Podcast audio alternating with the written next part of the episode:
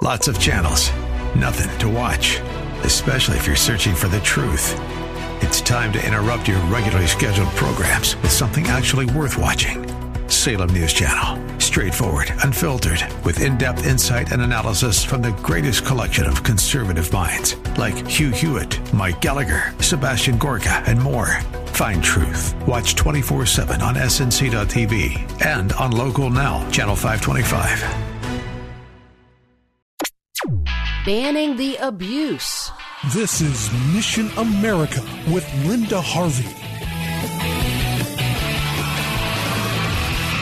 One of the most troubling trends in recent years is the push to give children who are confused about gender medication to supposedly change from girl to boy or vice versa. This is impossible. It causes permanent damage to a young body and is in reality child abuse. But in just a few short years, with very little science to back it up, many doctors are on board, and most major children's hospitals have these gender change clinics that welcome more and more young patients. Most of these children are immediately prescribed dangerous, unneeded medications and ushered down a path of permanent damage to a healthy young body. What can we do? Well, the whole nation was riveted in recent months over the story of seven year old James Younger in Texas, caught in a battle between his very confused mother, who believed he wanted to change and be a girl, and his father, who objected but was prevented by a judge from influencing his son. Finally, though, a court ruling allowed the father midweek visits, and as a result, the boy was able to confirm his desire to dress for school as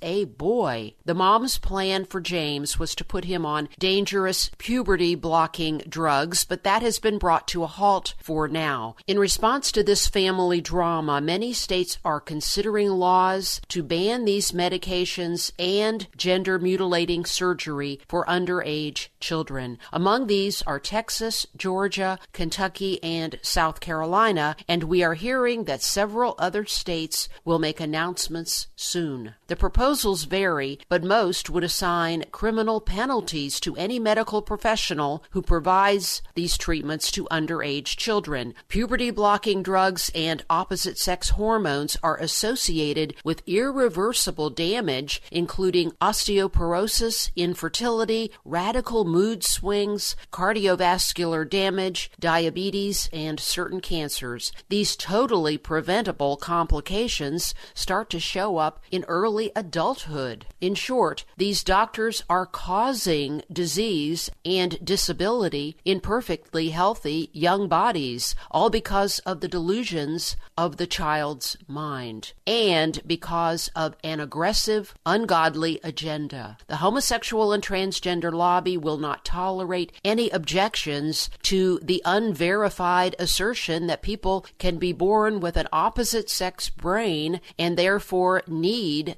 this radical treatment. That claim is not supported by science, but calling this what it is is considered hate by these very misguided people. And so, as a result, children are being damaged. One more time, it's all about kids. What can we do to protect them? Well, call your Ohio legislator and suggest that such legislation would be great here in Ohio. And pray for the success of all these bills, friends, that our country would wake up and stop this deliberate abuse of children. I'm Linda Harvey. Thanks for listening. For more information and lots of news and Christian commentary on today's culture, log on to missionamerica.com. Be sure to listen to Mission America every Saturday afternoon at 1 here on AM 880 and 104.5 FM The Word, WRFD. And remember, with God, all things are still possible.